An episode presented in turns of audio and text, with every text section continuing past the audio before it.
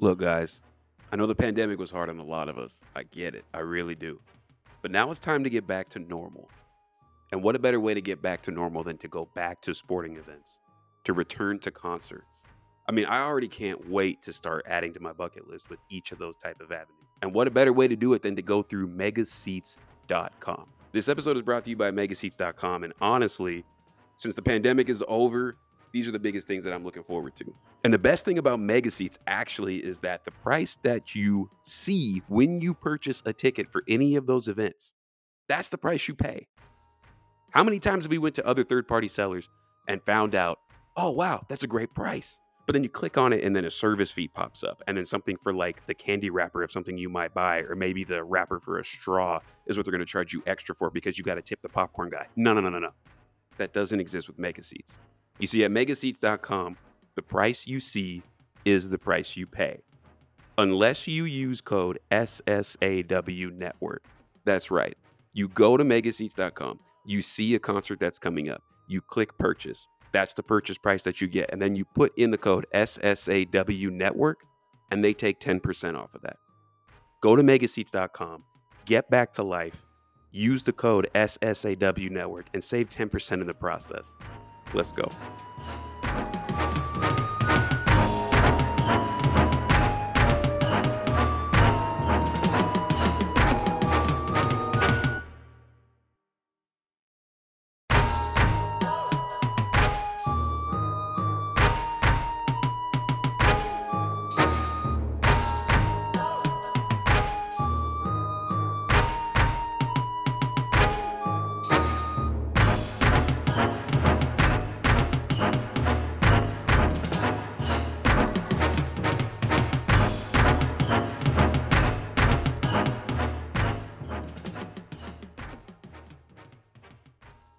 What's going on, ladies and gentlemen? Welcome back into the Cover Zero Podcast, coming at you with our Week 11 preview. Tonight, it is myself, Jordan. I'm joined by Josiah.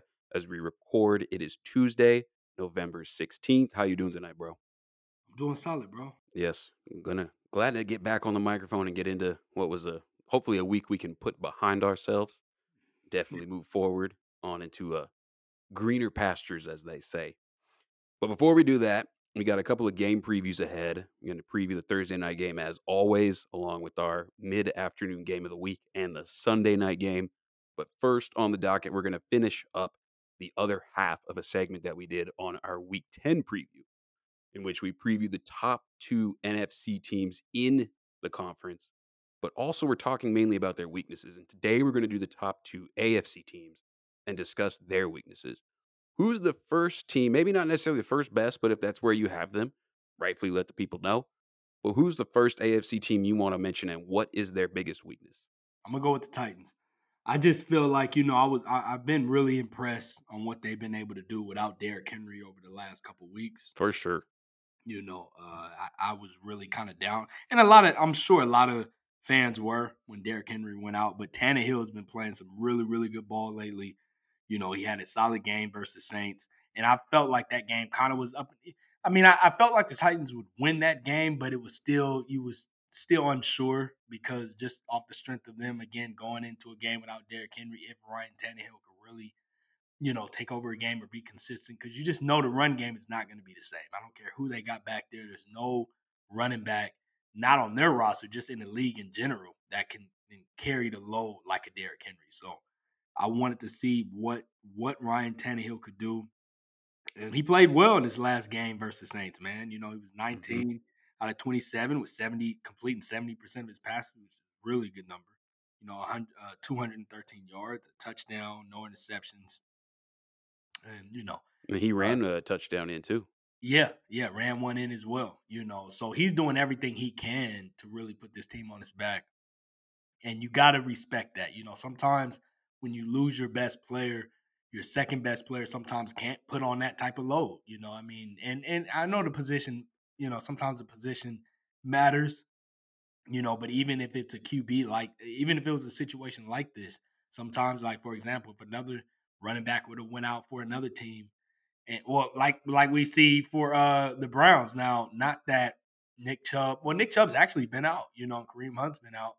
you know, Nick Chubb's been back and all of that. But you see, even for a perfect example with them, when they're not able to run the ball that well, their third or second best player, you know, in Baker Mayfield, at least on offense, I should say, you know. And the quarterback always is different, you know what I mean? Yeah, that's why I said position is a little bit different, so it's kind of hard to – but he should be that guy, you know, and he's not that guy when that running game is not going. And when that running game is not going well, he's just not that player. That running game has to be going well for him to succeed. And with Ryan Tannehill, we was unsure.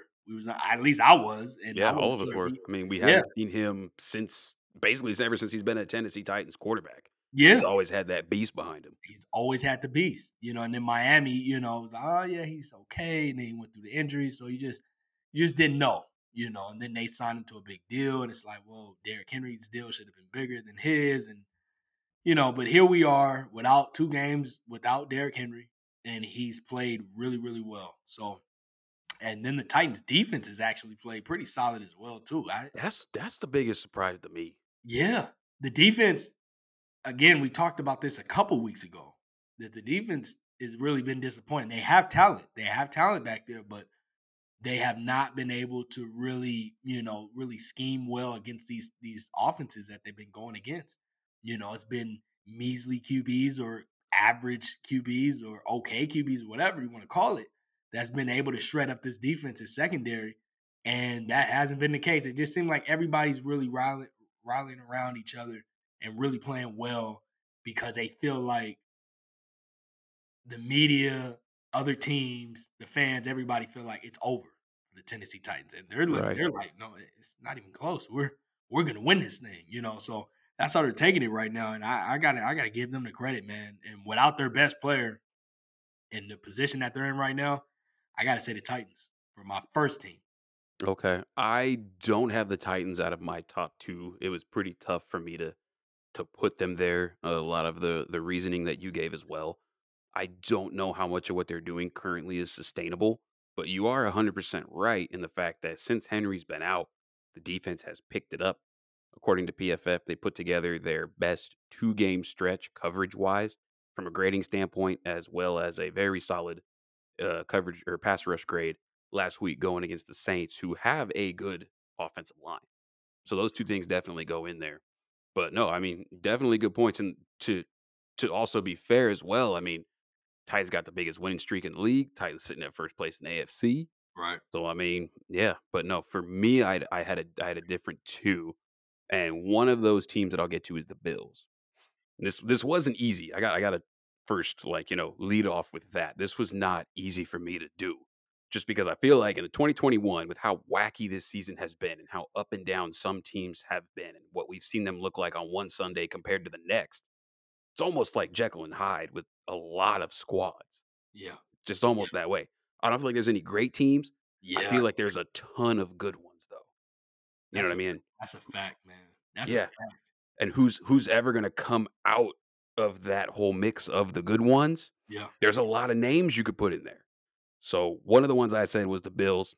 And to get to their weakness, though, for me, I think there's kind of twofold, kind of like you were saying, as far as the Bills go, it's kind of twofold. The first one that sticks out to me is on offense. When it comes to having a run game, there's just a little bit too much reliance on Josh Allen being a component of that for me to not highlight it as a downfall or a potential downfall as the season goes on. A lot of what their running game has been when games are close, because that's the biggest thing. If you just look up the raw numbers, they're putting up 120 on the ground per game, somewhere in that neighborhood. That's pretty good. But you also got to remember that the Bills have been ahead and blowing teams out in like 3, 4, several games this year, right? Miami against the Jets and against Washington. So when you have these 20-plus point leads, in the second half, you're not just going to drop back and throw the ball. Sean McDermott, their head coach, isn't stupid, right? You're going to run the ball more than you normally would just to kill the clock. You got the lead, preserve it, that sort of thing, right? In close games and just in general, the Bills don't like to run the ball. And when they do like to run the ball, Josh Allen is a huge component to that. And if that's what they're relying on, he's not that he's a bad runner by any means, but it's just if your quarterback has to be the primary source of getting the ball downfield, the primary source of your offense with his arm, what does it mean if he's also the primary source of the offense with his legs when he is not the runner that, say, someone like Lamar Jackson or Kyler Murray or these other guys are? You know what I mean? So that's offensively the weakness I have for them as well. And I guess the other one also relates to their offense too. That offensive line isn't bad. Don't get me wrong. All those guys that they have over there, they got John Feliciano as one of their interior linemen. He used to be with the Raiders when we were there, when he was here with us. He was one of our swing guys that could plug and play at tackle or guard. Pretty effective not at tackle or guard, but at center or guard. And then they also Darrell Williams, Mitch Morse, etc. Those guys, they're okay. That's right where they are. And when they lost to the Jaguars, right, that Jaguars front was just in their face and getting nasty with them. And that caused the Bills offense to derail. That was a big problem. So I don't know if necessarily they maybe go against a team that has a better defensive front, maybe a team that blitzes a ton, something like that. When you get into the playoffs, because I definitely think the Bills are going to be there, and I think most people would agree once, those colder months roll around when the postseason occurs. If you run into a team that's really going to be able to attack that offensive line and make it harder for them to do what they do, yeah, that could end up being a weakness too. So for the Bills, I don't necessarily think they're the best AFC team right now. That's a whole other thing for me to think about, but they're one of the top two for me right now if I had to pick. And those are the two weaknesses I got. For you, after the Titans, who's one of your teams in the AFC that's one of your tops? You're right. It's tough. It is tough.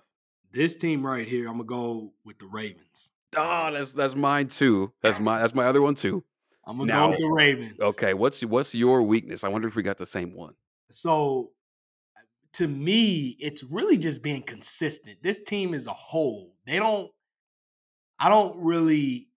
can pinpoint the issues that they have, but then at times it feels like that issue that they had the week previously is not the same issue that they had the next week. It's different. It's almost like they fixed it, but that's not the case. They have a problem with really starting the games. They don't play a strong four quarters of football. I feel like they're really, really inconsistent. And that's what really, really bothers me just as a team and as a whole. Just look at last Thursday. That's what I'm saying. There's a lot of games where that happens. You're exactly right. Yeah. Because you look at it, you think okay, now when you just brought it up, you said, a lot of these teams, there's no great team, right now in the AFC. It's either there's no great team or a lot of AFC teams are really good, because we're all beating up on each other. That's how it's looking right now. The team that they lost to was the team that we thought was going to be a playoff contender this year. And they look completely discombobulated. Yeah, they look terrible. The Dolphins, that is. Yeah, the Dolphins. Yeah. The Dolphins look really, really bad, and we got our reasons for that. We're not about to really get into that, but they lost against that team. And one of their strengths, the Miami Dolphins, that is, real quick before I finish off with the Ravens, is their ability to blitz with their creative blitzes. Yes. And they really was getting after Lamar Jackson, man. There was nothing. He couldn't pick up no blitz. The line couldn't block. And see, that's the thing. See, now the line has been okay, but there's times they've looked good. They've looked real good at points, and then there's times where they just they look confused on what's going on. Now, part of that could be because of how good we've always given credit to Brian Flores and how creative he's been with his blitzes, and so we'll give credit to that. But it just, as a powerhouse like the Ravens, you just expect, and a really good QB in Lamar. You just expect them to be able to pick up some of those, but it just seemed like that offense looked really, really confused, And part of it too is play calling as well. Greg Roman has to do a better job. Lamar Jackson, why he stayed in so many empty look. They was putting the Backleby on the left. They dropped the safety down to the right. Over and over again. My guy Javon Holland, shout out Oregon Ducks, but you said, bro, they read it. They knew what was going on, and that's just something, Greg has to, that's one thing you don't want. We've talked about this.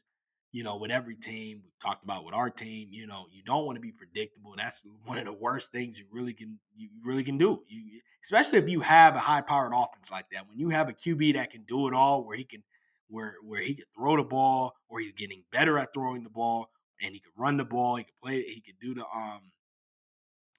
he could do play actions, he could do a whole bunch of different things. And when you're not utilizing them correctly and you become predictable, that's on the offensive coordinator. That's not on the players. So, you know, it's just a lot of different issues at times that the Ravens, you know, it seems to just show up every now and then versus these teams. And you're scratching your head like, okay, are you guys the powerhouse or are you not the powerhouse? You know, so what, you know, but I just think that's kind of how it is with the AFC in general. So, you know, it's been a weird few weeks, you know, lately in the NFL, especially in the AFC. So, you know, we'll see how it turned out. But to me, it's just them being consistent. That's their weakness as a whole. They got to get better at blocking. You know, the play calling has to get better. They can't be predictable. You know, Lamar, you talked about, this was a good point. You talked about Josh Allen and the Buffalo Bills, you know, and how much they put on Josh Allen as far as like him running the ball and things like that. Lamar, it's the same thing. I think part of that. They put everything on that offense on Lamar. On everything. It's all Lamar. Yep. Now, part of that is Lamar. And part of exactly. That fool's so different. Yeah, let's do that. yeah, that's what I'm saying. So, I mean, now this is where it turns more on Lamar than I think it does. Matter of fact, I'm going to add another coach into this. It adds more on. It's more on Lamar than it is Greg Roman and John Harbaugh. John Harbaugh he's actually came out and said that there's times where he felt like, not quote unquote, but felt like he should have given more trust into Lamar and he should have let him. And I don't, you know, I mean, maybe there's a couple plays and a couple games where they've lost throughout the years that Lamar has been there. But I mean, for the most part, it feels like he's giving that trust to Lamar. And Lamar, yeah. Oh, we've seen it now. That's what I'm saying. Seen it now twice. You know the plays. Yeah, that's what I'm saying. Like we've seen it. So I don't, you know. But that's why I had to throw him in there as well. Not just Greg Roman. John Harbaugh's got to be thrown there as well. But I think most of it is to Lamar Jackson. I think he wants to be that guy. I respect it. You know, that's, you know, I'm a fan of that. You know, you want the team on your back, you want to, and you should, you're the QB and all of that, but there's times where, you know, you got to understand you're going against these top-notch defenses, coordinators, players. You're going to have to switch it up. You're going to have to do more than that, and you're going to have to get your whole team involved on that offense. And when you're, you know, when you're playing hero ball, it doesn't work that often. Especially against really good defensive coordinators. It just doesn't. You know, or head coaches that's defensive-minded guys. It doesn't work. Mm-hmm. And so, you know, to me, they got to be more consistent, and they have to really find a good balance on that offense. Yeah. No, that was one half of mine. That was the second part of the Ravens' weakness for me. So while this team is definitely going to be a difference maker when January rolls around, the other part of it is their defensive coverage based on the dudes that have been hurt. Like they're basically just guys on the back end right now. You got pretty much like Marlon Humphrey it's hard to play DB for the Ravens because of what that defense is going to ask for you, what Wink Martindale asks his guys to do. He's a blitz heavy guy. It's press man. You lock this dude up for 3 seconds, basically take away one route. And if you can do that, cool. But if you can't, there's an ocean of space for that dude you're guarding to work with a lot of times. And he's changed it a little bit since not having Marcus Peters, since not having Jimmy Smith, which has forced certain guys into the lineup like Anthony Averett. Now, it's harder to be the type of scheme that you are underneath Wink Martindale when you're a backup, because the other teams may necessarily, okay, you're in a zone, you got your area, maybe you have certain rules, whatever. But they draft these guys to be that. Like the Ravens are amazing at developing talent, scouting, those things, and acquiring guys that can fit into their group. But Anthony Averett, no matter how you split it right now, like again, PFF, The dude is the 92nd rated corner in the NFL, according to PFF. Now, maybe would I have him 92nd? I mean, I don't know. I don't shout out my dudes 1 through 92, but I know he's not good. Yeah. And he's been picked on a lot, and he's going to continue to be throughout the course of the season. Brandon Stevens, who's had to play a lot of safety this year, he hasn't necessarily had that great of a year. And Chuck Clark, who's been a player that I like, you know, Chuck Clark's a good dude. He's had a very up and down year, kind of like you were saying about the offense. Yeah. Some days it's looking good, and they might kind of fix it, but then the next day it's like, what the hell happened? Right. And that's really what I'm seeing with Chuck Clark. Like, Chuck Clark is embodying the Ravens' MO throughout 2021 as a whole. Still a good player, as the Ravens are still a good team, but on certain weeks when they take the field, things happen that just really make you scratch your head, you know? And when those type of games arise, especially in the postseason, that one loss when it's like, burn the tape, throw it away, whatever. You don't have that come playoff time. When that happens, you go home. Bye-bye. Sit on the couch. That's it. You know? So, I mean, yeah, they're still, granted, I still got them right here as my number two team, number 1, 2, whatever. I mean, I didn't do this like in terms of pecking order, but they are one of the two. So if I was to pick out that weakness, that's really what I see with them. And the reason why, I guess I would say, just if we're going to cap it off as to why they're still, I think, one of the other best teams in the league, is because they do have a defense that can get after the quarterback. They do have a head coach that is very experienced in many different situations. I would say one of the easily one of the top 10 coaches in the NFL right now. And they do have a guy in Lamar Jackson that is enough of a difference maker in numerous ways to be able to overcome those differences and those weaknesses to be able to make them possibly be one of the best two remaining AFC teams when we get to the conference championship game. So, yeah, it's going to be interesting as this all plays out, because it's like the AFC, both conferences, honestly, bro, it's like they're kind of more wide open than they've been in recent memory, at least to me. Would you agree? I would say the AFC for sure. The NFC, I really like what the Cards is doing. I know, I know they have their injuries. They have their issues as well. But the Cardinals is that one team where I feel like they are probably the closest to being complete. So you think the Cardinals are – would you say the Cardinals are the best team in the NFL? Right now, I want to say the Rams is right there. They just had two terrible losses.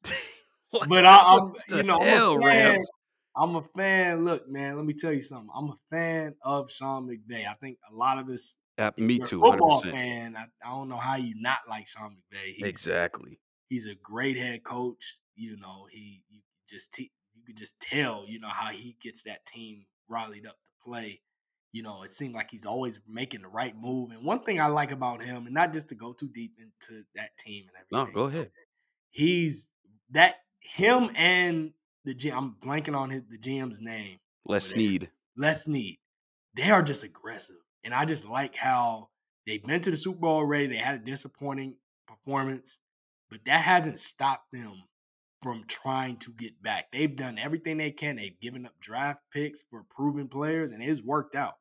It has worked out. I mean, there's been players where they've had to cut and get rid of. Did you see the coffee mug his kids got him? Mm-mm. Well, what was it? Les Snead had this his kids went together online and bought him this coffee mug. Mm-hmm. And I don't know if he was if it was a press conference after the Odell signing or what it was specifically. I just remember the picture. It's a coffee mug that says, fuck them picks. See, I love it, though. You know what I'm saying? I love it, too. I love that. It's hilarious. You got your kids. You got the whole family buying into what you're doing. They probably don't even watch football. They just stay into it because they dad into it. You know what I'm saying? Right, and his fine-ass wife's probably into it, too. Yeah, that's what I'm saying. They don't. Without him, they ain't really watching football like that, but they into it because of what he's doing. They buying them coffee mugs. And they probably buying them shirts, all type of stuff. But that's real. That's what it is. Those picks don't even matter. You know what I'm saying? Like, and then they've been able to draft solid in the mid. The picks they did, they've been able to draft well. That organization is well ran. So very well ran from the very top all the way to the bottom. And I know, and that's why I had to think about what is the team. I don't know how I forgot. Maybe I forgot because after those two shitty losses they had.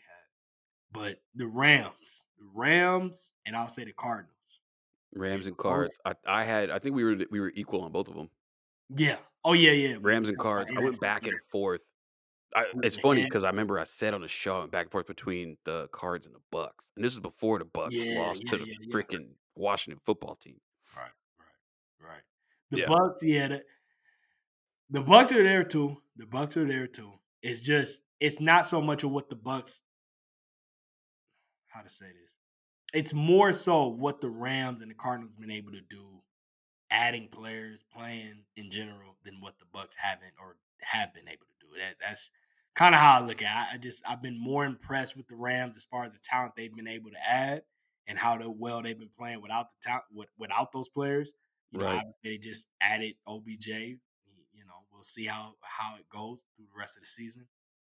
You know, and then Von Miller, obviously, they just added him, so we'll see how that goes.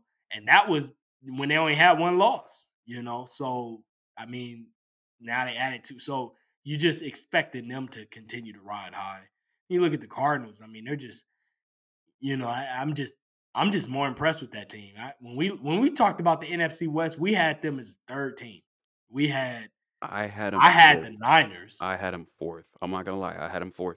Me and CJ did that break. Yeah, I had them fourth too, because I had the Niners number one. I think I had the Niners. You and me, I had Niners 1, Rams 2, Seahawks 3, Cardinals 3. Yeah.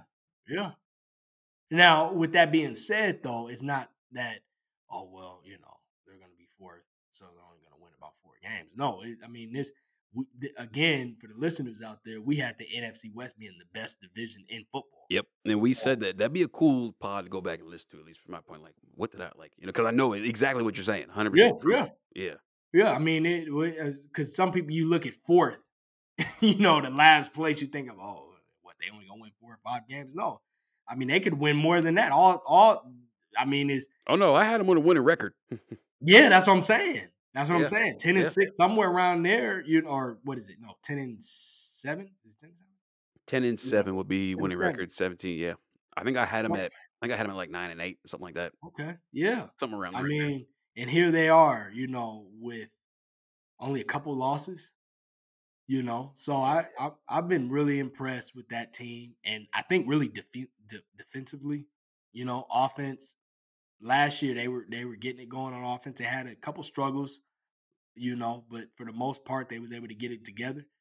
That defense though wasn't that good. Now this defense has really showed up on the Cardinals, that is. And I mean this team, like I said, they're almost the reason why I would probably put the Rams right there is because I'm expecting them to really heat up to the point where same with me. Like almost, you know what I mean? Almost unstoppable. Because of the talent they just added. I mean, they was already really good. Now you add players that you just know is the only player. If I had to choose out of Von Miller and OBJ who will perform better in their natural position, it would be Von Miller. Just Me too. Yeah, it's, you know, not to slight him or nothing, but you're rushing the passer. You're not – OBJ has not – I mean, he has a position where it can be frustrating, where if he's not getting the ball – that much. We just seen what happened to Deshaun Jackson. Obviously, now he's with us, with our Raiders. You know, he wasn't the happiest man over there. You know, where that offense is, who it's run through, Cooper Kupp. So you know what time it is. But as far as like just getting you an X receiver, especially the timing they did when Robert Woods goes down with an ACL tear. Yeah. And you just got this dude sitting on deck. Van Jefferson is a solid number 3. Tyler Higbee, despite whatever he did on Monday night, dropping the ball and oh my goodness, right? He's a good tight end. Like, yeah, no, we still expect that team to do damage. Definitely so. Right. I was just making a point as far as which acquisition was a better acquisition. Because OBJ, he's had, you know, I mean, he can complain if he's not getting the ball. He didn't really do it too much in Cleveland. I gave him credit for that, but he's done it before. And if you're in an offense where, you know, Sean McVay is calling the plays, you would expect you to, you know, I mean, as a player of that caliber, you expect to really show off and do your thing. That may not be the case.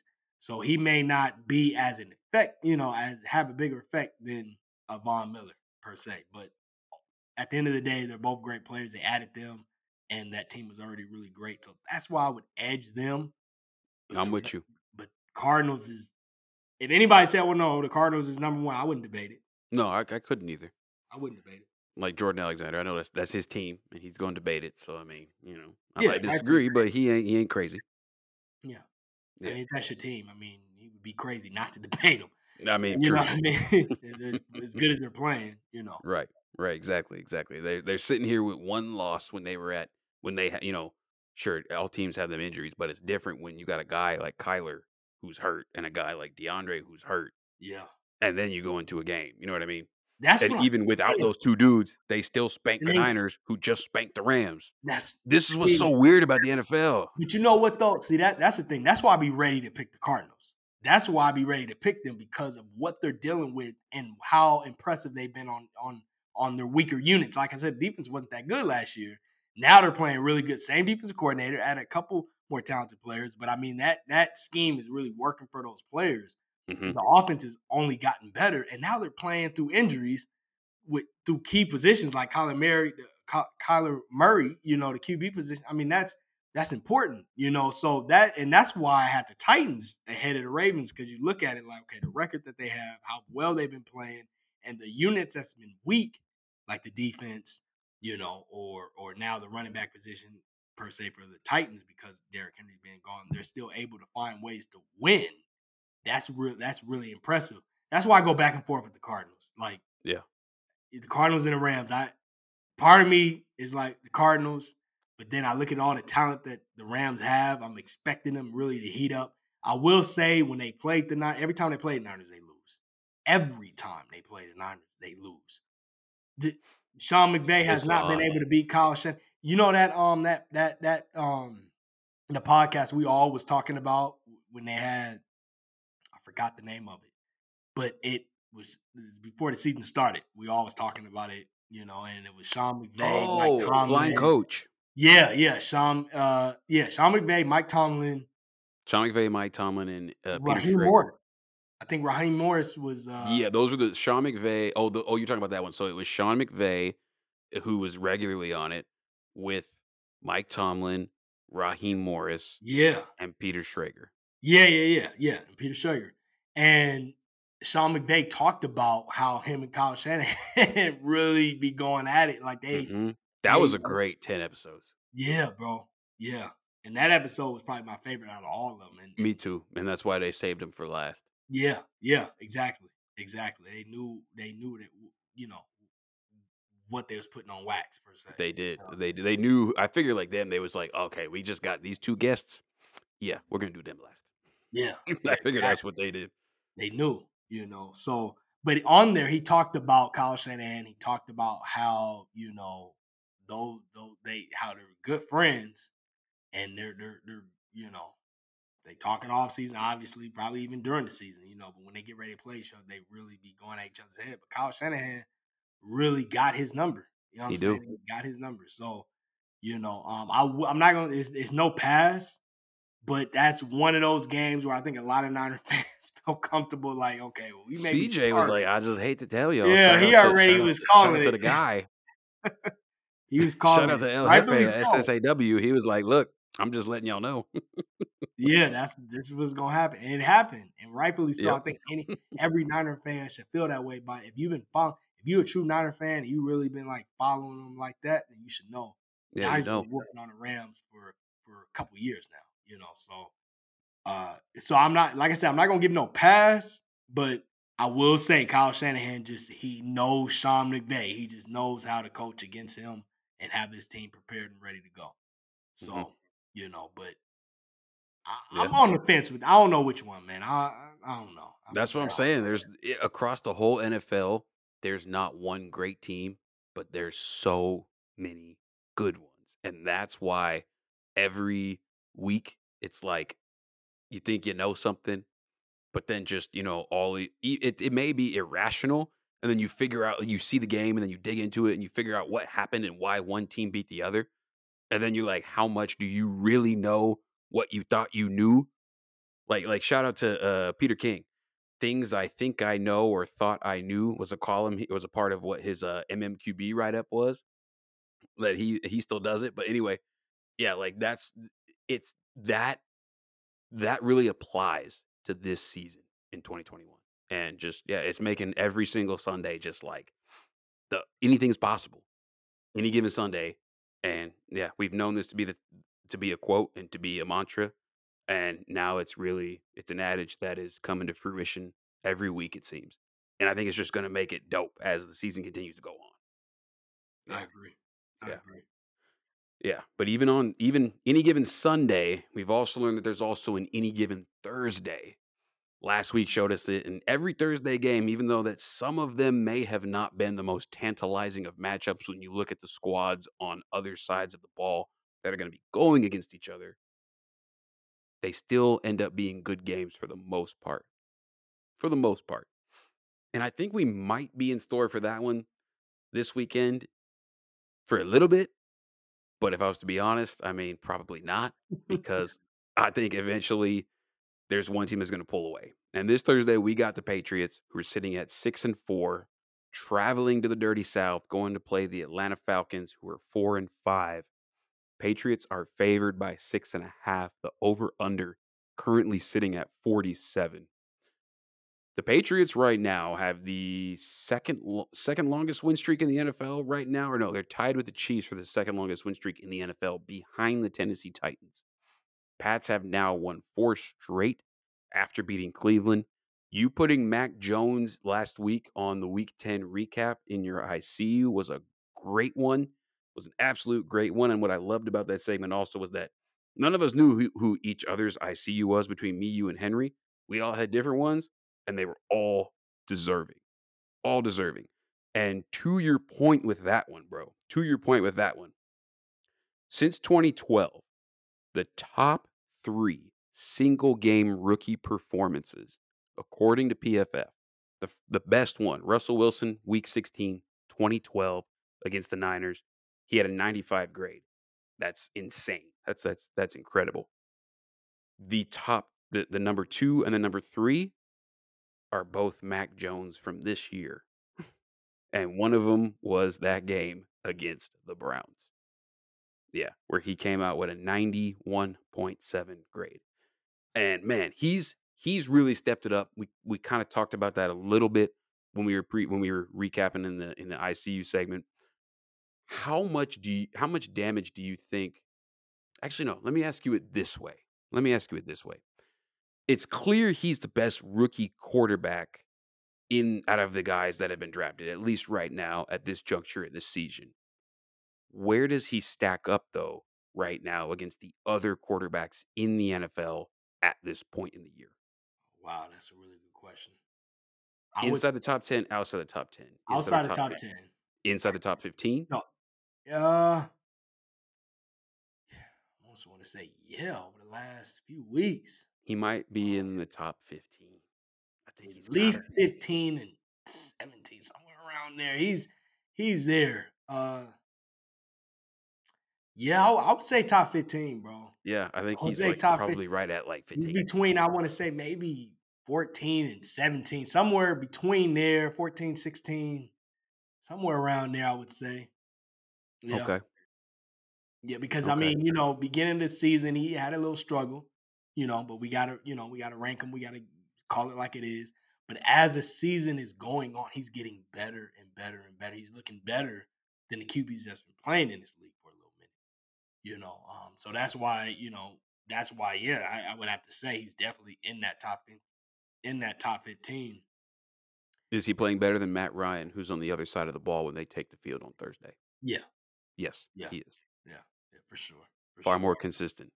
Yeah, just consistent and, not to take away anything, but I just really like, and I'm gonna tie it all in, but I really like what the Cowboys defense was able to do versus the Falcons and Matt Ryan, and I feel like Bill Belichick and the Patriots can do the exact same thing, if not even more, really disrupt, you know, Matt Ryan. And I feel like that will really show. And the Falcons defense is not that good, you know, at all. Bro, that Falcons defense, they got the worst pass rush in the NFL. Yeah, that's what I'm saying. And then their secondary is not all that either. You know, they got a couple players, but they got one guy. The guy who's playing well. Yeah, you know. Yeah, I had to. It's all good. You know what I'm saying? But yeah, I mean, I really feel like this week though, he won't be playing that well. I'll say that this week, I don't think he'll be playing that well, man. I think I really like Mac Jones and Josh McDaniels and what they're gonna really scheme against that Falcons defense, man, especially that secondary.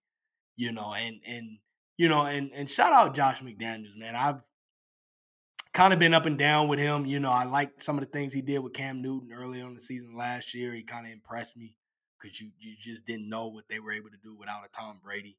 And I felt like they did what they could, you know, with an older QB that kind of had a little bit something left. And now he's doing pretty well. He's created, you know, a scheme that works for Mac Jones, and Mac Jones is only getting better, you know. And you know, he caught a lot of, you know, hell for him where he became a head coach over there in Denver, and he's went through a lot, you know, and he's really turned the corner, and he looks like he's preparing himself to be another head coach because he's been doing some really good things with these QBs, you know. A Cam Newton, a different type of QB, mm-hmm. you know, and then a rookie QB and Mac Jones. So shout out to him. But yeah, I really like. I got a lot of confidence into what they're going to put together against this Falcons defense, you know. And Bill Belichick, he has a really good record against rookie head coaches. Arthur Smith has had it. He hasn't been terrible. He's actually, you know, did some good things with this Falcons team. It's not like they're terrible. They're just, I think, going against a team that's, you know, around this time of year, a head coach around this time of year, it's not a good matchup. It's not his fault. It's just how the schedule played out. It's just what it is. You know, I don't think his team really stands a chance in this game. I think he's going to get out coached in this game. And, you know, and again, going back to Matt Ryan, I don't know. Did he get hurt in that last game against the Cowboys? I remember I seen some of it, but I didn't see a lot of it. I know Josh Rosen. Yeah, Josh Rosen did manage to get into the game, and I think Josh Rosen attempted 6 passes, mm-hmm. and still somehow in Josh Allen fashion, got it. Managed to throw a pick. Yeah. Or Josh Rosen fashion, managed to throw a pick. But yeah, I think Matt Ryan's good. I think it was just it was a 40-point game. So yeah, they was letting because I was unsure on what was, you know, what was really going on. You know. Yeah, I didn't see anything in the news about Matt Ryan being injured. I do remember in that game because the one defensive back we were mentioning, AJ Terrell, he went to the medical tent for a bit. And then he ended up coming back, so he should be good to go as far as this game's concerned. But yeah, you know, I think the one guy though that I think that's up in the air to play this Thursday is Cordero Patterson. He had, what did Cordero do? Cordero had he had a was it like an ankle injury? I think it was. Yeah, he had a sprained ankle in the first quarter. He went out at like the 5.5-minute mark. And he didn't return at all. And just with how Cordero's been this year, I mean, that's a big blow if he's gone. But I think other than that, most of the guys that we're expecting to be on the field for ATL are supposed to be. Okay. So, yeah, I just, you know, regardless who's going to be on the field or who's not going to be on the field, it's not going to be enough. I'll tell you that. It's not going to be enough. I got the Patriots winning this one. I'm going to say 27-17. Patriots. 27-17 Patriots. That would have them covering the 6.5-point spread. Very much so. And yeah, 27-17 Patriots. Yeah. So Atlanta This is kind of we've seen much worse. I feel like we've seen much worse matchups on Thursday night than this one, because the Patriots are really trending up as far as an AFC team goes, and the Atlanta team has shown that they are capable, but they may not be, you know, necessarily a good team. Their best win on the season easily being against New Orleans, easily 100%. And that man Kyle Pitts, that dude is he's from Skynet. He's like one of them, like, robots. Jun, jun, jun, jun, jun. You know, like, that's where Kyle Pitts, he was like someone put together like a football Skynet. You know what I mean? Like, come with me if you want to pass. I am Kyle Pitts. You know what I mean? Yeah. That was a good one. Bro, he is. He looks so big on the field. He looks so big. Like, the other day, like, we were watching, shout out Greg Robinson. My dad's like, damn, how is that guy a receiver? I'm like, he's a tight end. And then my dad goes, but he was lined up out there on the numbers and he ran this route downfield and did. And I was like, yeah, Dad, but he's a quote unquote tight end. And like, that's just like, you're not wrong to say the dude is a receiver, because he does exactly what receivers do, you know, but then he's just that different, you know? And so, yeah, he's going to be someone to watch going forward, and he's really been a huge part of that offense, especially since Calvin Ridley's been going through what he's been going through this year with his mental health issues. And then now you have Cordell Patterson, the other difference maker on that offense, who's currently out for this game, as I had earlier said, with the sprain. So this Atlanta defense, though, I alluded to it earlier, you said it as well, they're not an inspiring unit, and they literally have the lowest pressure rate in the entire NFL. They are getting pressure on only 16% of dropbacks, and they're the bottom team in the league in terms of sacks. They only have 11 on the season. It's not looking good for them. It's just really not. Bill Belichick throughout the course of the season has been his usual self. What he did against the Browns, bro, like old school 3-4. He's gonna give me a 0-5. He went 5-0-5 in terms of a 3-4 alignment. And for everybody listening, what that means, 5 technique means you're on the ball, defensive lineman is outside of the tackle on both sides. Then your middle nose tackle is directly nose to nose with the center. And what that does is that creates a very disadvantageous angle for the guards, Joel Bitonio and Wyatt Teller, to be able to make their double team blocks and to be able to pull to where there's going to be a person for them to take out. And then basically the Patriots just use those linebackers as battering rams to go ahead and take on those linemen, because Bill Belichick wanted to get one-on-ones in the run game. And it worked. It really worked. And then he knew once we got the Browns, like you said earlier, talking about Baker, once we got the Browns out of that, you know, the 13 personnel, the 12 personnel, the heavier sets, and you make them go spread, that's where they don't want to live. And Bill Belichick knew, I'm going to get them out of that, and then it's going to be smooth sailing. Smooth sailing. So, yeah. Patriots right now are top 10 in terms of red zone TDs offensively. Mac Jones moving the ball very, very efficiently. And especially when Mac Jones is kept clean and he doesn't have to worry about pressure because he's not the most mobile guy, that's when he's especially going to dial people up. And so those two things, we had already touched on how bad the pass rush is, last in sacks, so Mac Jones won't be under pressure. And then when they get in the red zone, they're top 10 in terms of scoring TDs. Well, guess what? Atlanta's defense has allowed the second most red zone TDs in the league. And that's with, get this, bro, that's with having their bye week. So they've only played 9 games, and they've allowed the second most. There's teams that have played a whole nother game. That's still like, I mean, come on. Like, I don't even need to go any further. Like, I'm not trying to have this be a shit on Atlanta segment. Josh Nomi, sorry. Travis Kadance, I'm sorry. Stoney, I'm sorry. Tyler Hall, I'm trying to think of all the Falcon fans I know. Chad Spar, I'm sorry. But yeah, this is where we're at. This is where we're at. I got New England winning, definitely covering. I like to score 30-17. 30-17 in this one. Mac Jones, Bill Belichick, they're going to continue to click. And but hey, with how we've known this NFL to go, we were sitting here just a week ago doing the same thing. I literally asked you because I thought exactly what you did. I literally asked you, does Miami have any chance to win? And I said, and I was like, hell no. Nah. I didn't say hell no, nah, but I mean, I said something around those lines like, no. I remember because 2 weeks ago, me, you, and Brandy were sitting here, and I was like, all right, I'm going to sell y'all on Jets Colts. And then the Jets just, like, the Colts went out there and just pummeled them. It wasn't, and so it's like, what, like, oh, they're trying to make it seem like it's in nah. Anyway. Yeah, that part right there, though. You just don't know. You just don't know. Mm-hmm. Any given Thursday.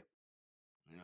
Well, now we'll move on to what I honestly think after, like, digging into each of these matchups and where a lot of the NFL is. To me, this is the game of the week. To me. I mean, obviously, Raider fans, you know what I mean? We got our own, like, you know, everyone has their own team's, you know, namesake. But I think if we were just sitting here taking that, you know, 360 bird's eye topographical view of the NFL, the game of the week is the Dallas Cowboys traveling to Kansas City. Yes, sir. 7-2 Dallas Cowboys traveling to 6-4 Kansas City. There was a lot of talk after the Sunday night primetime game in which the Chiefs routed the Raiders on national TV. And a lot of the talk was, are the Chiefs back? People were talking about that. To me, this is the game that will tell us if the Chiefs are back or not. We agree. 100%. 100%. I don't know how many's on the same page right here. I don't either. We agree. I don't either. 100%. What's your reasoning for why this game is so huge? Well, the reason why is because the teams they went against. First of all, you go against the Giants, you know, a team that has only won, what, 2 or 3 games. They've been a piss-poor team. You know, they go against a Green Bay team that only had, obviously, Jordan Love playing QB and not their best QB on the roster and top 2-3 QBs in the league and their Rodgers. And then you go against a Raider team that it's been kind of up and down, kind of like a lot of the teams in this league, you know, whatever. But, you know, we were riding high and, you know, we've had our own issues or whatever, not to make no excuses. But a team that you just unsure. I mean, yeah, the Chiefs can get hot on them, but maybe the Raiders play well. You just don't really know exactly what you got right now with the Raiders at this point in time after that loss. This is a team that they're playing against where they played a lot more consistent than our Raiders have on both sides of the ball, defense and offense. You know, they had their disappointing loss, obviously, versus Denver. Outside of that, they played pretty good football, you know. Mm-hmm. And this is really going to prove – we're going to see how good this Chiefs defense really is. We're really going to see. And we talked about not to go too much in our Raiders and whatnot. You had a good post on SSAW. Shout out the page. If you are not added to it or whatever, go ahead and add it. It's on Facebook. We're on Twitter. We're on everywhere. But this post right here is specifically on Facebook. So you would have to go on there to check it out. But my boy Jordan here had a good post on Gus Bradley. Thank you, bro. And his scheme and what he did and how he didn't change up. And you got to check it out. I mean, like I said, I don't want to go deep into it, but again, I felt like it was more on what we did or how we are than what the Chiefs really are. And that's just me. We'll see. And then another thing too, people was kind of raving about Eric Bieniemy. Did he call the plays? I mean, I thought it was Andy Reid that was calling the way they were showing. Yeah, it was Andy Reid. There's also that brain trust between the two of them. There is a video, and I have to go find it. There's a video where they both talk about, like, because Cover 3 used to be the thing I'm not going to go too long on this. No, you're good, Cover 3 used to be the thing that, like, a lot of teams, you know, Dan Quinn, who's going into this game, Dan Quinn was a Cover 3 guy for a long time. Gus Bradley, Cover 3 guy for a long time. Robert Saleh, Cover 3 guy. You know, they all kind of ran that same stuff, and then it took over the NFL for a minute. But then teams started to beat it. And there's a video where, like, Andy Reid and Kyle Shanahan, in the same video, but Andy Reid was talking about how to beat Cover 3. And then Kyle Shanahan was just like, he rose to prominence being able to beat Cover 3. And, you know, it's used in the NFL, so yeah.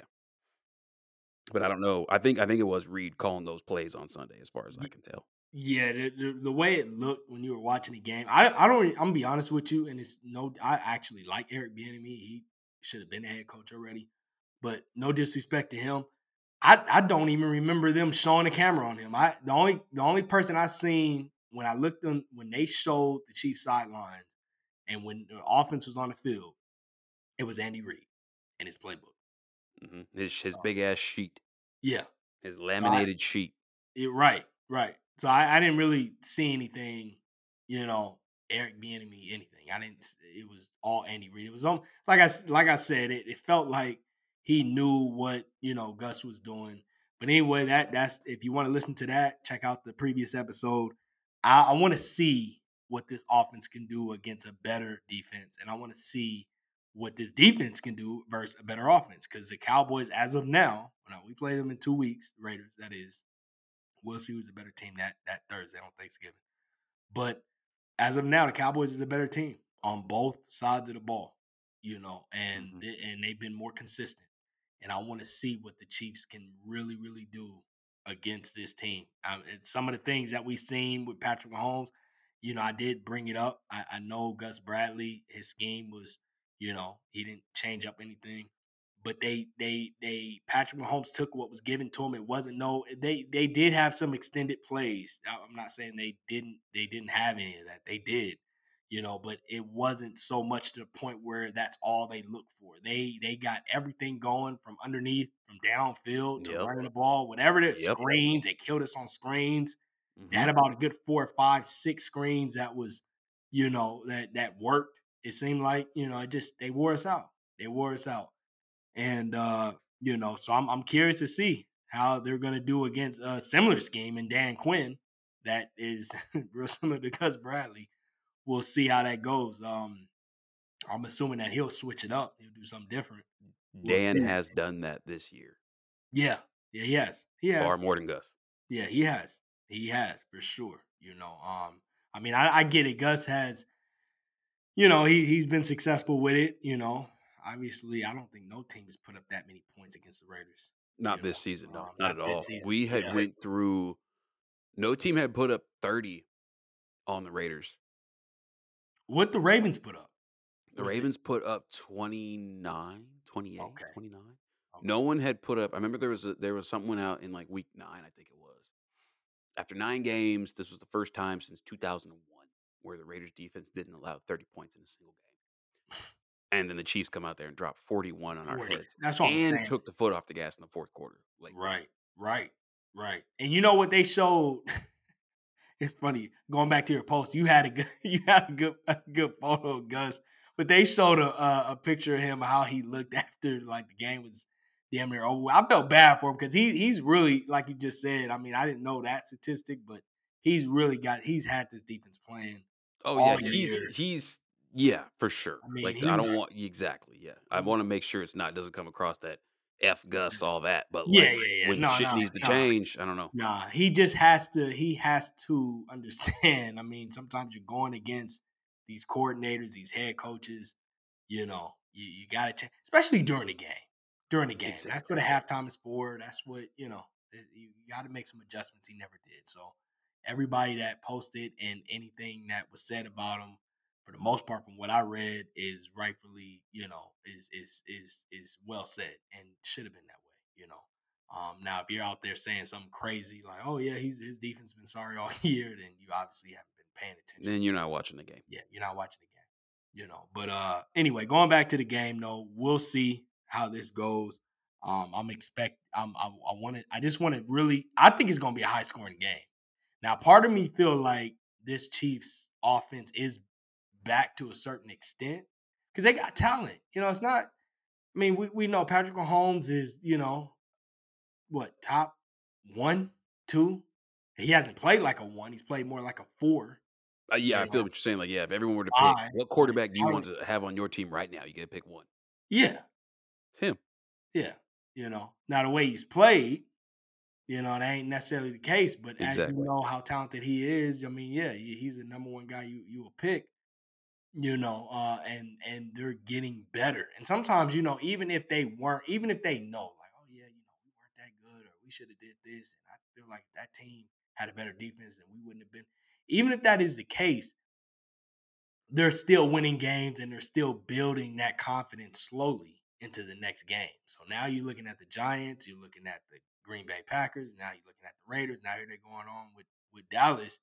I mean, even if they didn't look that good or that impressive to certain people, you know, that's helping them out. They're getting to the point where now they're getting it together mentally, you know, because physically, talent-wise, they're there, you know. So we'll see what they do in this one.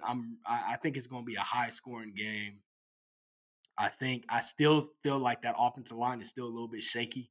You know, I feel like getting pressure on Patrick Mahomes. Which offensive line? The KC, the Chiefs. Interesting. I feel like they played good versus us. They played really, really well versus us. You know, and then the other teams. But even with Green, like I don't know. I don't want to take away credit from them because I just feel like some of the teams they played. You know, I don't feel like that offensive line has really been that good throughout this season. I feel like the last three games have been better. And I guess you really can give them more credit on what they did versus us than they did versus Green Bay and the Giants. Mm-hmm. You know, but then you look at us, you're like, well, look how we played the week before. You know, so I don't know. That's what I'm saying. This game right here is really just – this is a big game. This is a huge game. The Sunday night game right here. This should be the Sunday night game. We're going to preview that Sunday night game. Sunday night game. Yeah, and for you fans out there that know what the Sunday night game is, fans of those teams, it's no disrespect to your teams. Well, one of them, because y'all right. You know what I mean? You know what I mean? For the most part, though. Well, actually, disrespect to one of y'all. I've never heard someone do, bro. It's like the no offense. But actually, offense. That's literally what offense, you just did. Yeah, you know, I like to be funny, man. That was hilarious, though. But, yeah, I mean, you know, it is what it is, bro. Like, I mean, that Sunday night game is going to be good. It's the reason why we're previewing it. But this one here, this is why it's just – I'm trying to figure out if it's more how the Raiders are or what the Chiefs really did.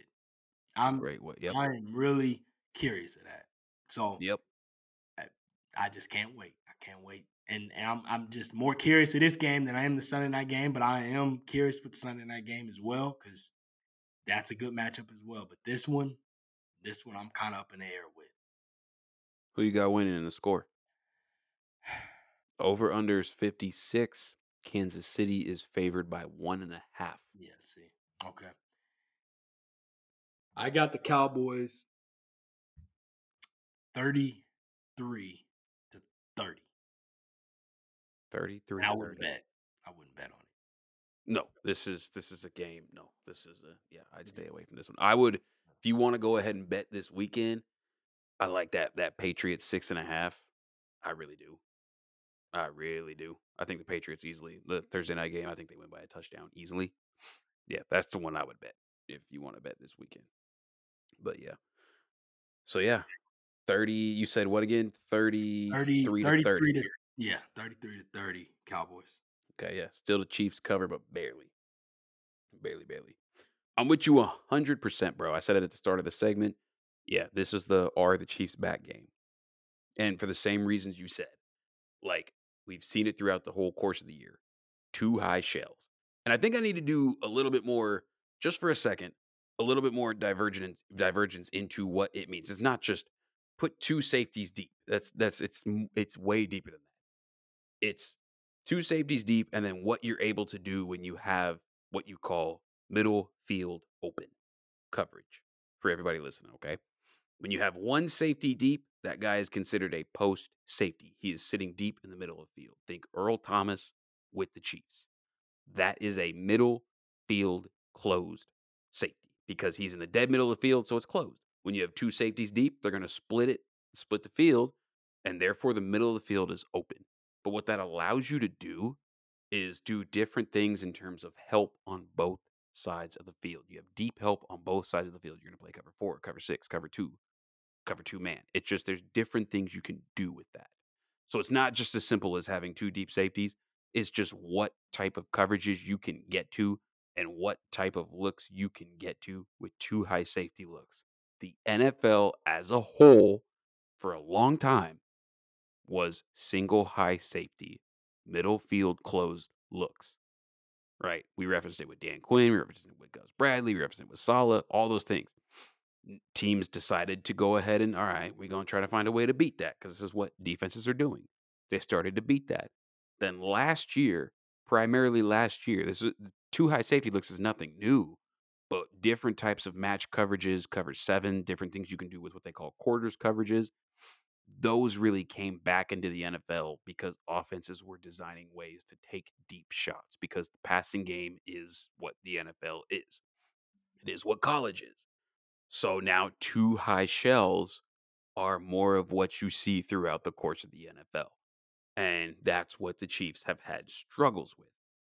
Dan Quinn comes from the single high safety tree, as we had talked about. But he's changed it this year, as we also said. He's changed it a lot more. The only person who really honestly has stayed in it to any degree of majority is Gus Bradley. Yeah. And it's worked throughout the course of the year for Gus Bradley. Right. It's worked throughout the course of the year for Gus Bradley. But at the same time, Gus Bradley has only really played against two dudes with these great arms and being Mahomes and being Herbert. That's really it. Other than that, the best quarterback he played against was Lamar Jackson, and Gus does have a book on how to play against Lamar Jackson. So, you know, different topic. But anyway, Gus Bradley got that game ball last week when the Falcons got drubbed by the Cowboys. And I thought that was really dope for Mike McCarthy to do because Gus was the guy that was fired. Not Gus, but Dan Quinn. Dan Quinn. Right. My bad. Yeah, Dan Quinn. Dan Quinn was the guy that was fired when that team, the Falcons last year, went 0-5. Right. And there was a humongous comeback, 21-0 comeback with the Falcons when Dan Quinn was the head coach. I thought that was really cool. But anyway, since hiring Dan Quinn, their defense last season was allowing 32 points per game. The Cowboys defense last year without Dan Quinn was allowing 32 points per game during the season when they were 9 games in, which they are right now. Guess how much points they're averaging this year under Dan Quinn? 22. 10-point per game difference. That's big. Huge. First year. First year. Great point with that. First year. Come in, turn it around, and fix it. This Dallas defense is 4th in the NFL in takeaways. They got 17, largely in part due to the emergence of Trayvon Diggs. They are also the 3rd best team in the league in terms of third down conversions allowed. They've only allowed opposing teams to convert 32% of third downs. Now, while Kansas City's turnovers are very well documented, very well known in 2021, guess who still has the best third down conversion percentage on offense this year? Kansas City. So you got the top 3 third down defense this week going against the number 1 third down offense this week. Bro, buckle up and get the popcorn. That's what I'm saying, bro. This is the game. This is the game right here, man. This is like buckle up and get the popcorn. Like think about the whole sphere of the NFL has been talking about, oh, the Chiefs are back, hot take city, you know, Stephen A. Smith and all those dudes, right? But this is why both you and I are on this being the game where the Chiefs really need to prove they're back or not. This really need to be the game where the Dallas Cowboys, all those Dallas Cowboy fans, Whedon boys sitting at 7-2, great record. Y'all are looking like one of the best teams in the NFC. If you go ahead and you take out the Chiefs this weekend after doing what they have done and being the team that we know them to be, right? I mean, that says something. Yeah. That says something. So, yeah, Dan's been doing a lot, just differences we had talked about, changing the picture, but more than just that, this Dallas Cowboys defense has been getting production from not only Trayvon Diggs, who I previously mentioned, Micah Parsons, bro. Man, bro. He was the player I wanted too. I mean, yeah. I knew he wasn't going to fall to us, but he was the number 1 player that I was hoping that fell that we would draft. But he's something else. It's crazy because he can drop down to an edge rusher. Yeah. Just like, hey, Micah, now you're an edge rusher. Okay. No problem. No problem.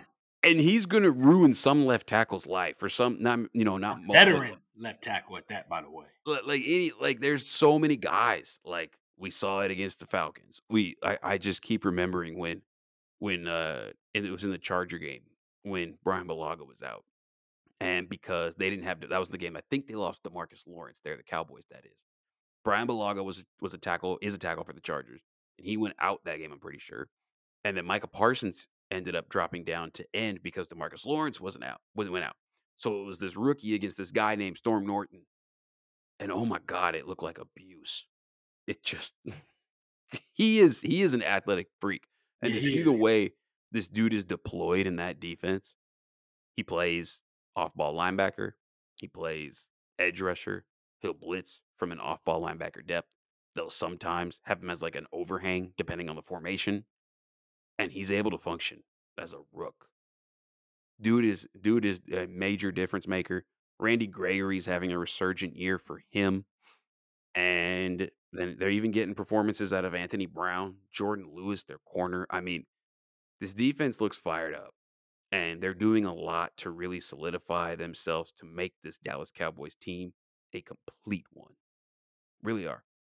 The one question, though, that I do have as far as like on the health front, Tyron, he's missed the last two games, I want to say. Yeah, he missed the last two games. He wasn't there for Denver, and he wasn't there for ATL. Tyron Smith being a Dallas Cowboys all-world left tackle, it's a huge difference when he's out there.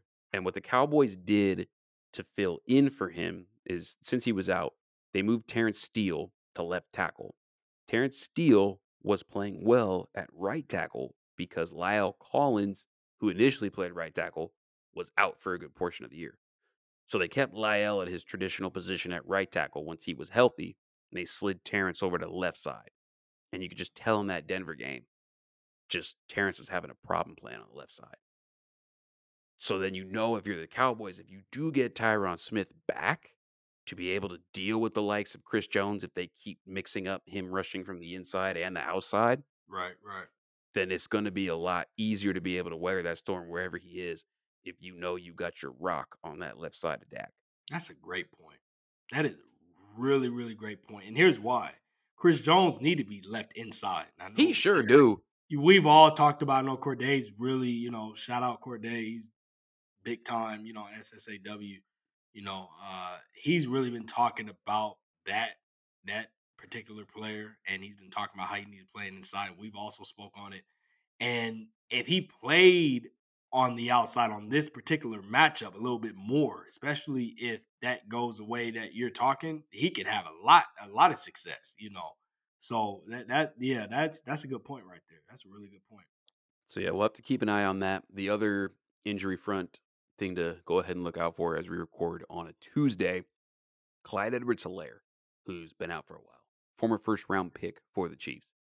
Him being able to run between the tackles, his shorter stature, low center of gravity, that can pay dividends for a team when they need to look to run the ball, which especially if Dan Quinn elects to back off the line of scrimmage like a lot of teams have when they play the Chiefs. That's where Clyde might be able to feast a little bit, especially if they look to continue to go to the screen game like they did last week. So that will also be something to monitor. As far as the score goes, I got it 31-27 Cowboys. Okay. Yeah, 31-27 Cowboys. Yeah, it's going to be high scoring. I mean, the 56 over under. Yeah, I mean, that's no joke. 31-27, that would have me clearing the over. But just by a bit, but like you, bro, I'm not betting on this. No. And I just think the Chiefs, I look at the Cowboys, I see them as just, they got a good offense and they got a good defense.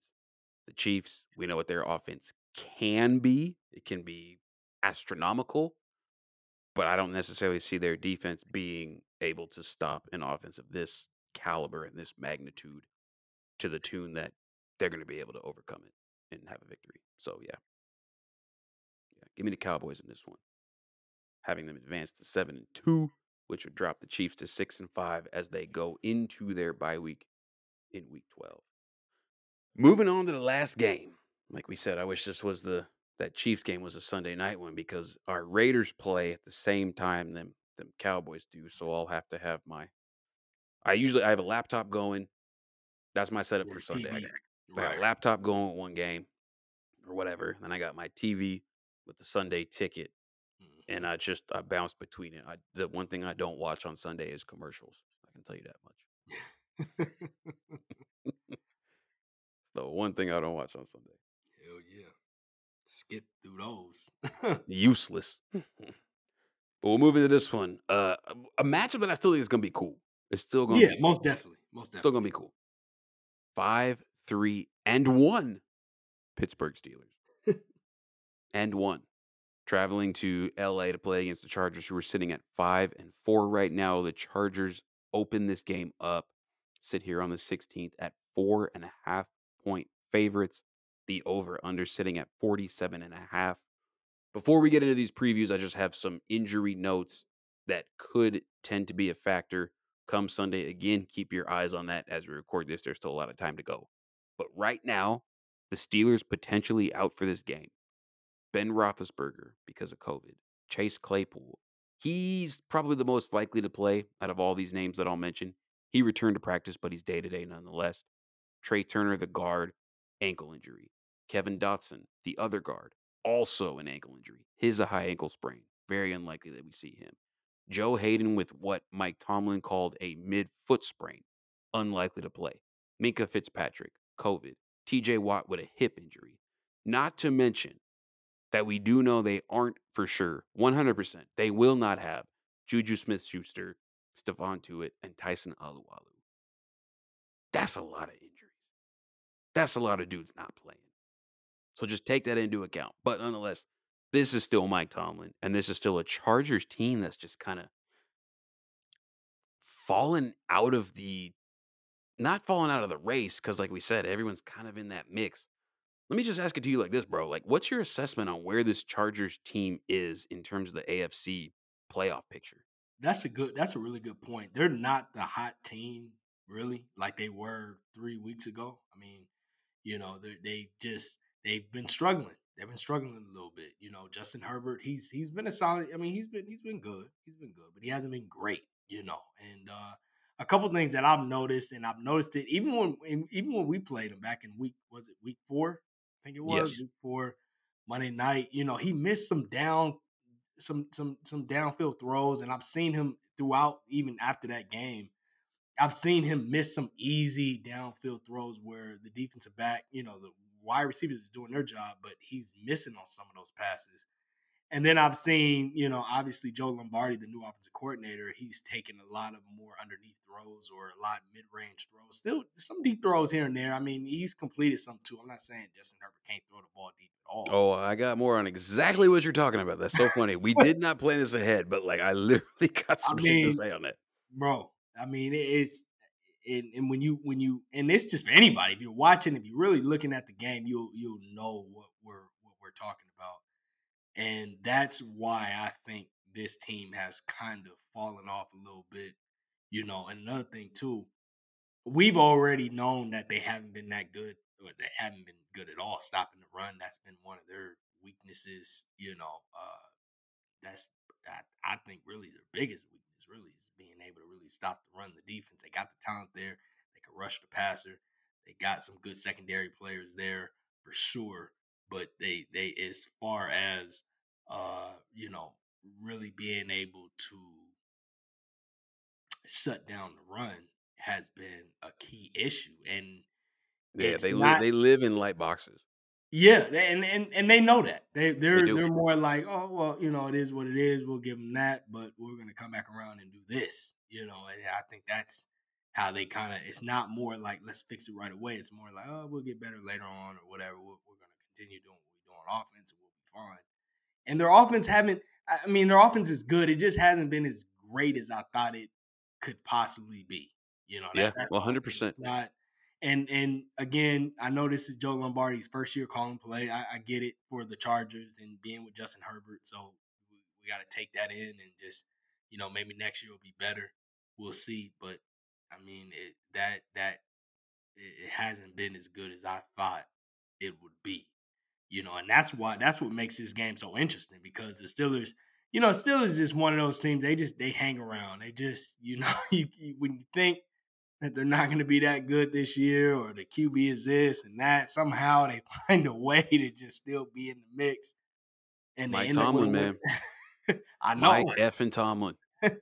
He's something, man. He's one of the best coaches of our generation. Oh, yeah, for sure. For sure. Like Belichick and then him. Yeah, for sure. I mean, he's there. So, you know, I'm curious of this game because they still have a good defense. They got a lot of injuries, though. You just spoke on it. They have a lot of injuries. So that's what makes this game. It makes it more balanced, not just obviously because of, you know, missing players and things like that, but because of how the teams how they've been performing, you know, from offense not being as good as it is and the defense on the Steelers being good, but then going through injuries, you know, and obviously, hopefully Big Ben plays. I thought he was going to play this week. He might, as those names I listed off as we sit here on Tuesday, those are players potentially out for the game. Okay. So that's why I said keep an eye on it. There's a lot of time from Tuesday until Sunday morning. Right. The Ben's is COVID related. Yeah, he would need to be symptom free for 24 hours and then a negative COVID test and then 24 more hours and one more negative COVID test. Well, I'll tell you this.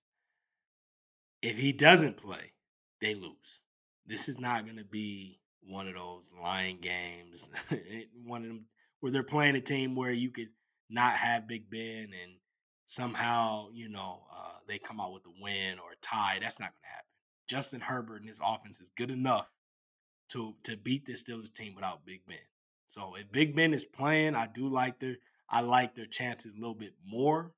I still got the Chargers winning this game, but I feel like, and I think anybody would feel this way. I know a lot of people has been down on Big Ben, rightfully so. He's not the same QB he's been in the last three, 4 years. Yeah. You know, he's only getting worse. A lot of people thought he would retire. You know, he's still here. So, but still, you know, nonetheless, he's still the best QB they have on their roster by far. So he gives them the best chance. So if he doesn't play, though, this offense, they'll have enough to really put up enough points.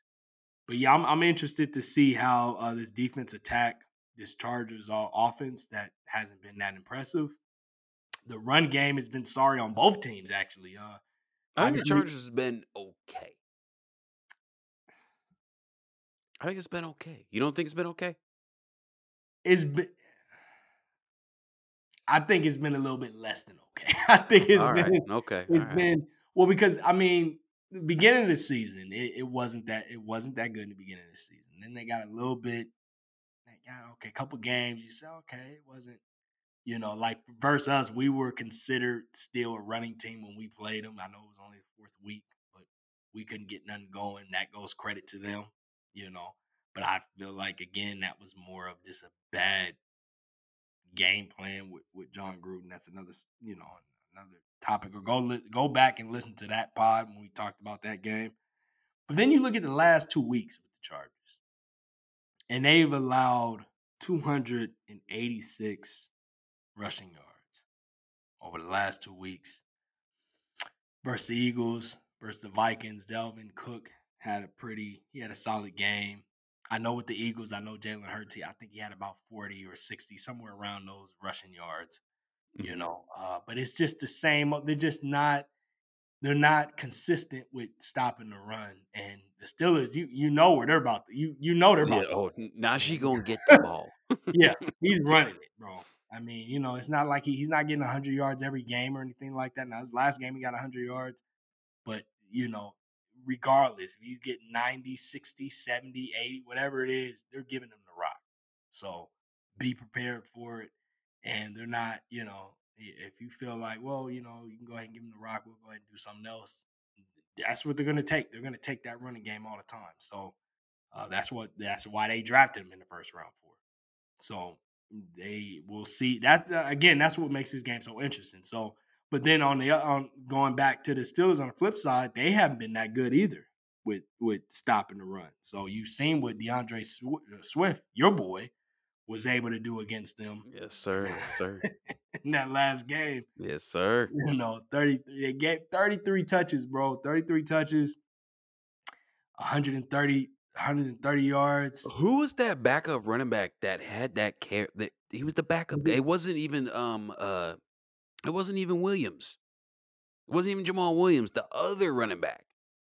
Who was that guy? Iguana Benamanita. Jesus, I can't. What was his name? I got you. Okay. Oh, yeah, I see. Yeah. Godwin. Not Godwin. Igwikwe? Yeah, Igwikwe. So he had number 35. just Google that run. He had one of the craziest. Yeah, the 42 long.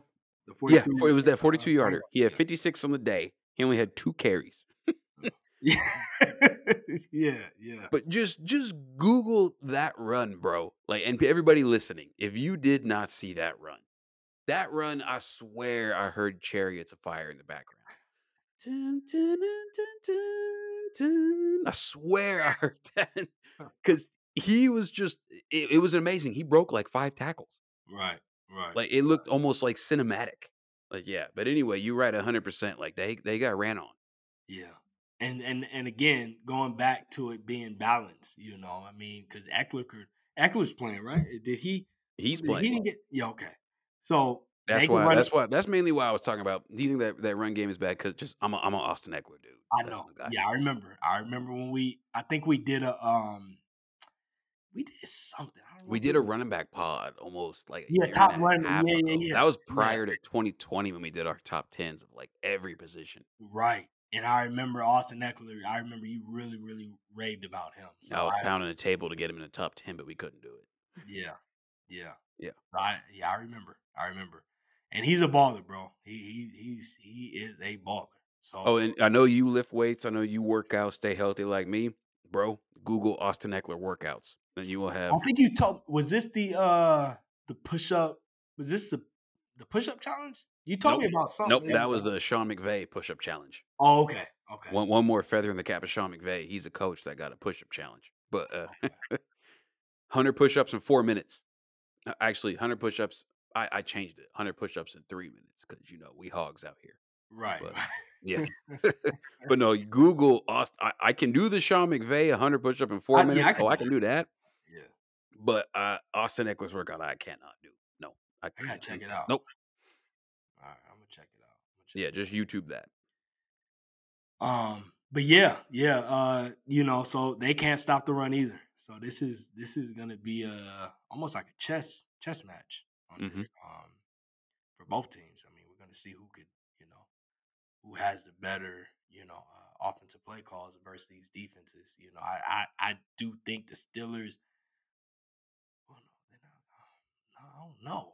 I was gonna say the Steelers defense. I think as a whole, if they were fully healthy, the Steelers defense is better. But the Chargers gotta get. So I don't know. This is gonna be a game though. This is why we're previewing this game. You can kind of see it going either way. Yeah, I think it'll be competitive. I think it'll be close. I don't see it being a blowout. No, not a blowout. Maybe.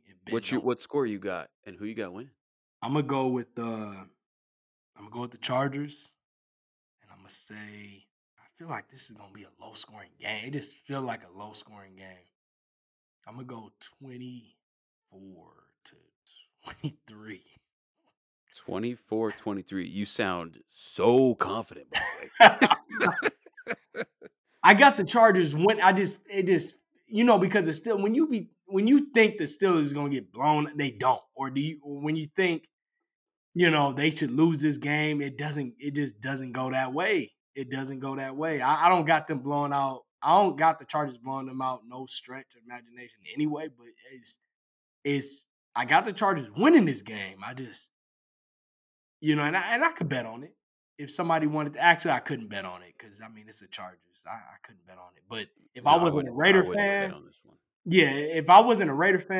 you know what I mean, I would bet with the Chargers. I feel confident. I think honestly, I feel more confident. Like I said, the 3 games we previewed, I feel more. Yeah. Out of 3 games you previewed, I'm betting on the Patriots. Yeah. Let me take that back. Yeah, Patriots. Patriots 6.5 over ATL. But then I would go Chargers. Chargers number two for sure. I am not putting any money on that KC game. Yeah, on that KC Cowboy game. Yeah. We could make it like, remember when we did that bet on Jets Carolina week 1? I would do that bet with somebody. Cover the beard, cover the tip, but I can't put no wings on it.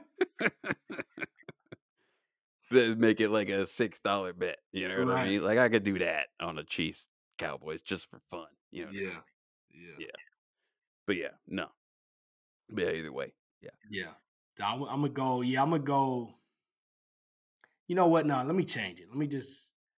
Let me go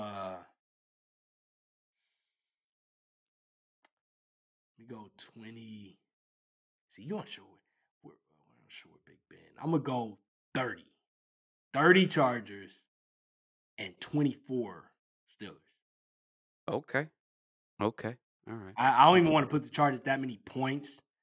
Because they just, like I said, again, their offense has been, but because of the injuries with the Steelers and because of the unsureness. Right. I mean, you get no Joe Hayden. You get no Minka Fitzpatrick. You get no TJ Watt. You know. I mean, that's like, I mean, and you already down Stephon Tuitt. You're basically looking at like Cameron Hayward, Devin Bush, Spillane, Edmonds. I mean, Pierre, James Pierre, you know, I mean, yeah, now we're getting to people that only you and me know the names of. Right. Like, right. Like, I mean, so, but yeah, I hear what you're saying. I got a question for you. This one, I'll be honest. Right. This is a premeditated question because I had to look this up when I was doing the research to prep for this one. And it goes exactly into what you were talking about when we started the preview of this game, right? It's like these short throws that like you're doing with the guy who has what I would say is a top 3 arm in the NFL, and Justin Herbert, top 3-4 arm in the NFL. Yeah. I mean, Mahomes. That's not the question, but I mean, you know, to it. Right. Mahomes, Josh Allen, Aaron Rodgers, Justin Herbert. Over Russ. Arms, just arm talent. I don't think Russ can't fire. Like, here's where Russ is different. To me. If there's a dude 20 yards downfield and I got to get that ball there quickly and in a hurry. Yeah, he's going to float it. I hear you. Right. I know where you're going with it. Yep. Exactly. I didn't have to say it. You said he's going to float it. Exactly. I hear you. So that's what I'm saying. So like if there's something 20 yards downfield and I got to get this ball there before the dude closes, the 3 dudes that I know can do that are Herbert, Mahomes, and Allen, and Rodgers. You know what I mean? Like, you know, those 4. But anyway, basically, where with an arm like that, where do you think among the rest of the quarterbacks in the entire NFL that Justin Herbert ranks in terms of average depth of target? And for everybody else listening, what I mean by that is how far the ball travels in the air on average per pass attempt, right? That basically shows you how far downfield a quarterback is throwing the ball on average throughout the course of the season. Where do you think Justin Herbert ranks? Is he top 10, top 20? Where do you think he's at? Well, he's definitely top 20. Just this year. Average depth of the target. I don't think he's top 10, but somehow he's probably top top 10. I don't think he's top 10 though. Bro. What is he? He is 29th. Oh, see? That's what I'm talking about. It blew my mind. See? It's so. Which is why, like, that's what I'm saying. I was looking at 20. I was looking at between maybe 18, 20. You would assume based on his skill set, that it would be higher. Yeah, but it's not. And a lot of that to me is because of what Joe Lombardi is calling play call wise. It's so funny, bro. That's why I said when you started to go in on that for your first thing you said, I was like. Like my highlighter, that's the first thing it was. I went back and I watched that Vikings game. Right. I watched a lot of that. because Justin Jefferson was doing great. And then I wanted to see Germany. There was so much I wanted to see in that game. Right. And then I'm like, why are we? And I came away with this, like, I'm like, Joe, like, why we got slant flat, like left and right, like slant flat, like that's what you got. That's what we got drawn up. Like his average depth of target the last 2 weeks, bro, has been like 5.5 yards. You have one of the best arms in the entire league, and you got this guy throwing short passes. Yeah. See, that's the crazy thing. I didn't even think it was that bad. I thought, personally, that's why I said, okay, so they're probably going to have him somewhere in the top 10. I don't see that. I'm looking at him more at 18 to 20. But 29th? 29th. Let me do it like this for everybody listening and for you too, because I was shocked as well until I looked it up. Let me list off a series of names here of people who have higher average depths of target throughout the course of this season. Oh, it's going to be crazy. He's 29. Baker Mayfield. Compare his arm to Justin Herbert's. Teddy Bridgewater. Mac Jones. Taylor Heineke. Sam Darnold. Jimmy G. Tua Tagovailoa. And the one that absolutely made me just like leave the room, Davis fucking Mills. Wow. Wow. You got one of the most cannon of cannons in the league, and you running the Drew Brees offense, bro. But you know what, though? Yeah. Now that's, see, for y'all don't know, he was over there, you know, with New Orleans. We all know Sean Payton was the one calling the plays, but he's from that system, and Drew Brees obviously hasn't had that arm as far as throwing deep over the last few years. So it seems like he brought that offense right over here to the Chargers, and everybody thought that was going to work. And right now, it's worked to a certain extent, but not to the level, like Jordan is saying, to his arm talent level. Now, I will say this, though. Again, I've seen games where Justin Herbert he's not as accurate at times. See, that's the thing. I do blame it more on Joe Lombardi. I do blame it more on him, but the times that Justin Herbert throws the ball, not all the time, but there's sometimes it's like, bro, the DB was beat. The wide receiver had him beat. I think, yes, you're somehow right. He just clearly missed him. It wasn't, oh, well, maybe if the wide receiver would have did this, or maybe it was miscommunication. No, he missed him. He clearly missed him. You're right. That I see that too. On the same token, I do see portions of a lot, like throughout the course of the whole year, where this dude has some like god tier ball placement. Like, bro, how did you even put that ball there? Like, what are you doing? Like, who would even think to put that ball there? And he did. Right. You know what I mean? So it kind of goes both ways. But like, we both are in agreement. Like, Joe gotta tailor the offense to the personnel that he has. That's my biggest thing. It's right. Like, you know, Justin ain't been perfect. However it is, this Charger team, they've lost 3 of the last 4 after starting 4-1, right? And one of those wins was against a Philly team that, I mean, good win against Denver last week for sure, but you only beat that team by 3. Otherwise, you would have been 0-4 over your last 4 after starting 4-1. And a lot of that, to me, goes into what Lombardi has just been doing with this squad. And it wasn't until I watched on the All-22, not this last one, because the All-22 still ain't up for the Minnesota game, but I just recognized that. You can see, when you can see the depth of the targets, like, and it doesn't come out of the broadcast view, you could just see where most of them are going. Like, oh, there's Austin Eckler running a little hitch route, you know, on the hash mark 4 yards in front of the quarterback, and that's what you throw. And beyond Austin Eckler, the only thing that was available was an 8-yard route. Like, you aren't even putting things within the passing concept that allow this man to take advantage of a deep ball or to use really what he has since he's been in the NFL. Right. You know what I mean? And so when I see that over and over and over and over again, I was like, wait a minute. So then I went back and I watched the All-22 on Sunday night, like late. I went back and I watched the All-22 of the Philly game. because I didn't watch any of that game live. So I wanted to go back and watch that game. And I watched that in the All-22.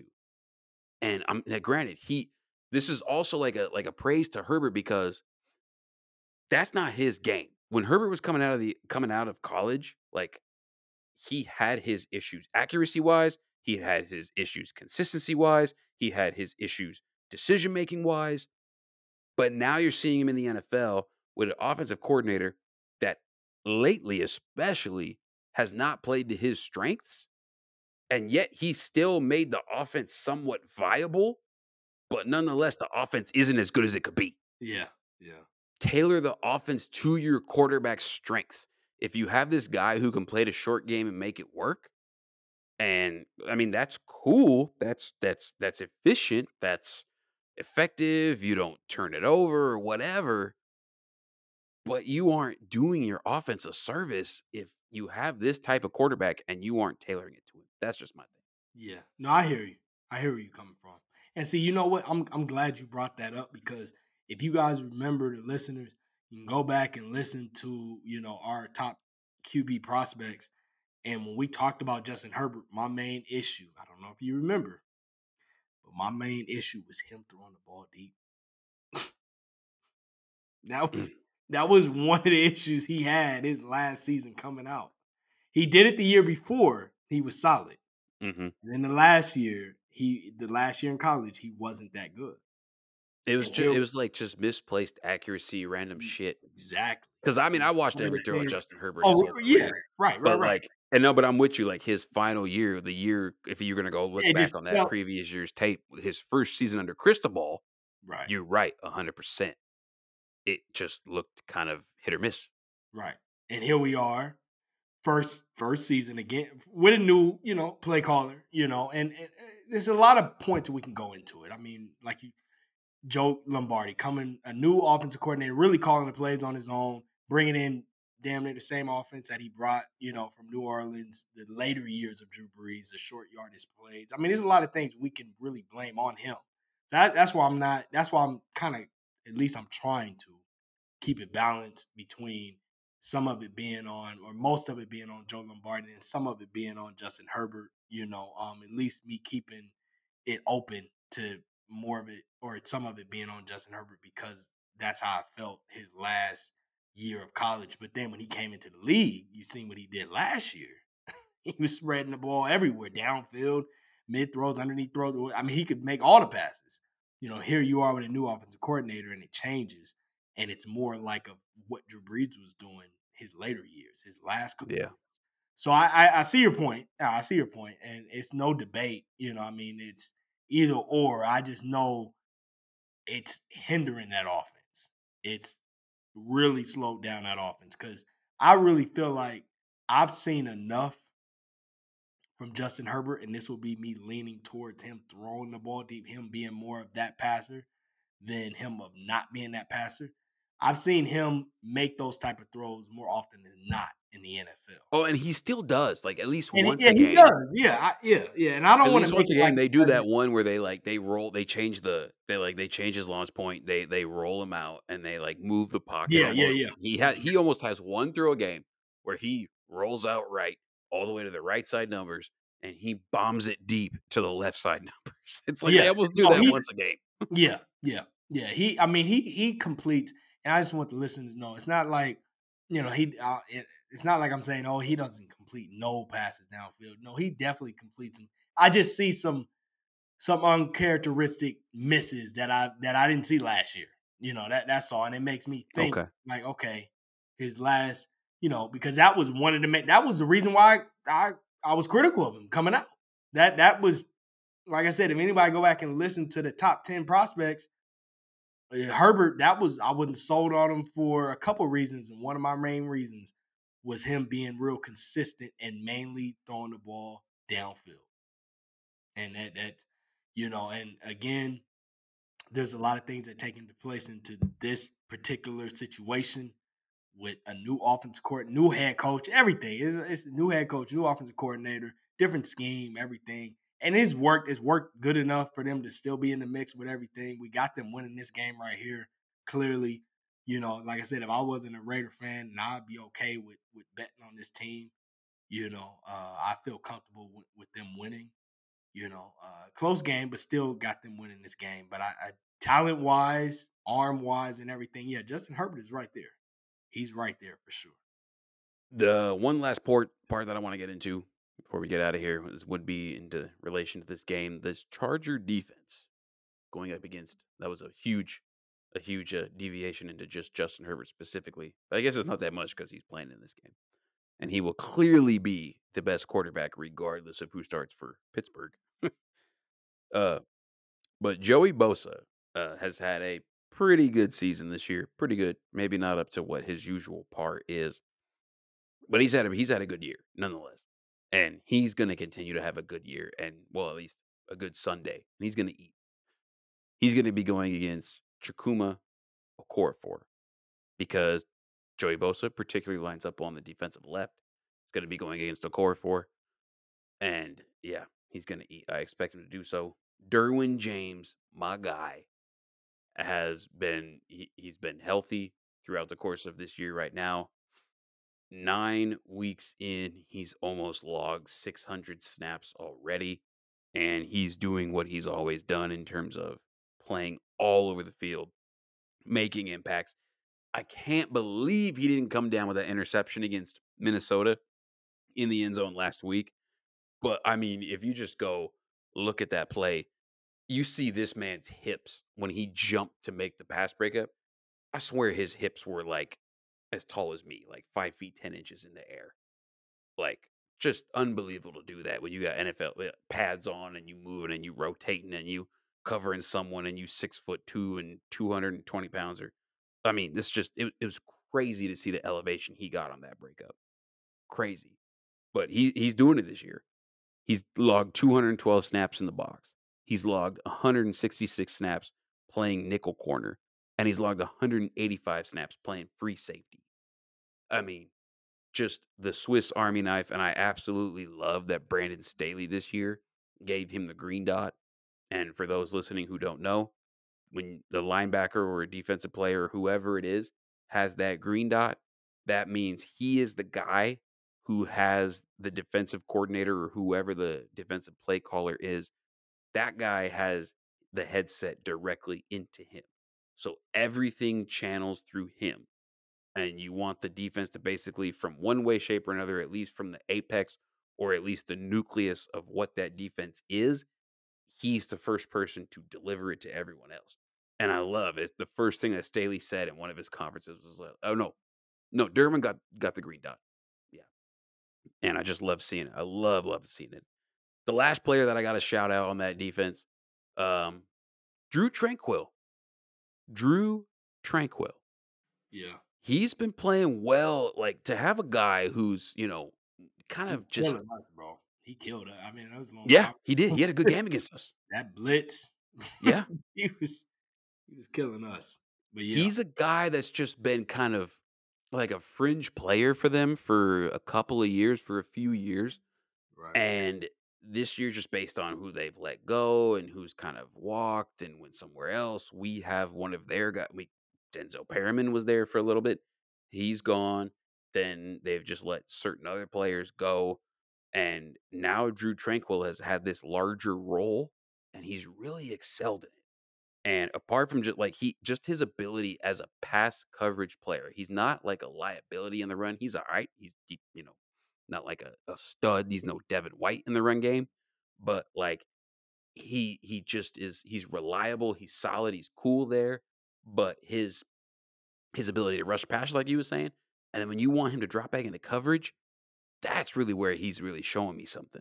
Right now, ranked 9th in coverage grade according to PFF among all NFL linebackers. Just having a really solid year. Love to see it for a guy that's just kind of been, you know, not really necessarily utilized. And then finally, when he gets in there with a defensive coordinator that's worth the salt, like Brandon Staley is, you see him flourish. Love to see it. I'm with you ultimately in terms of this game. Like, the Steelers really, with all those injuries that are there, I don't really see them being able to have much success with Mason Rudolph. Even if Ben was healthy, you know, he's going to be able to maybe make some better decisions down the stretch or whatever it might be. But I just think this Chargers team, even with the limitations put in place with what Joe Lombardi's been doing, and it's limitations may be the wrong word, but I get no, it's the right word. It's the right word. Because the limitations, it's not trash because, you know, you get a short gain, you move the chains, you stay out of it. Right, you still move, right. You know, it's not bad offense. It's just not as good as the offense could be. Right. But with that, I still think the Chargers are able to win this game and neutralize what Pittsburgh does offensively. Give me the Chargers. I like 30-20. That's what I like, 30-20. 30-20. Yeah. Well, that's been our Week 11 preview show. It's crazy, bro. We already at Week 11. That's crazy. The season, and I mean, the whole year went by, but I don't know. The season just, football fans, at least me, it seemed to have flew by. Flew by. Thanksgiving is next week. Oh, my God. Next Thursday, bro. Next Thursday night football game is on Thanksgiving. What? Yeah. Yeah. So we got a guest coming on, too. So, LJ, you better show up.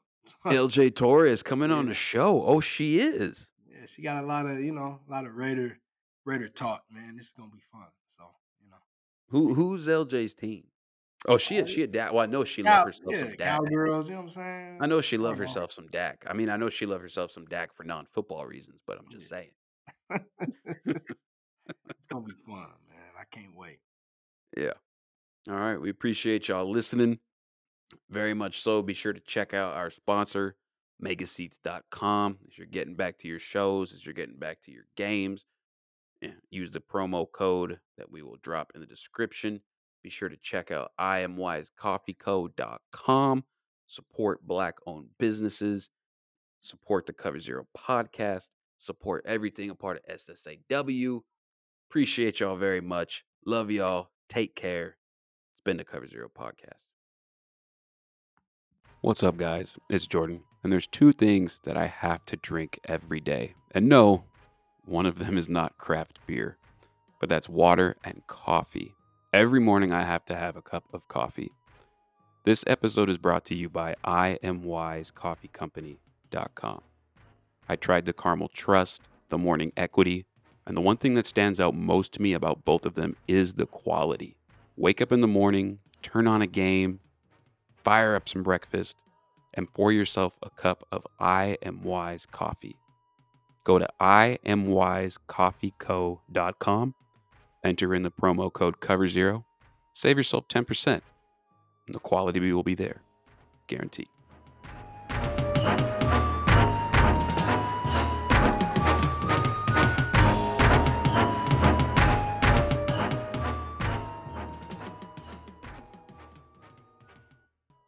That's our show. Be sure to email us with your questions, comments, and statements to coverzeropodcast@gmail.com. To find all of the links to follow us on social media, and also to find more exclusive content, visit us at tssaw.com. See you next week.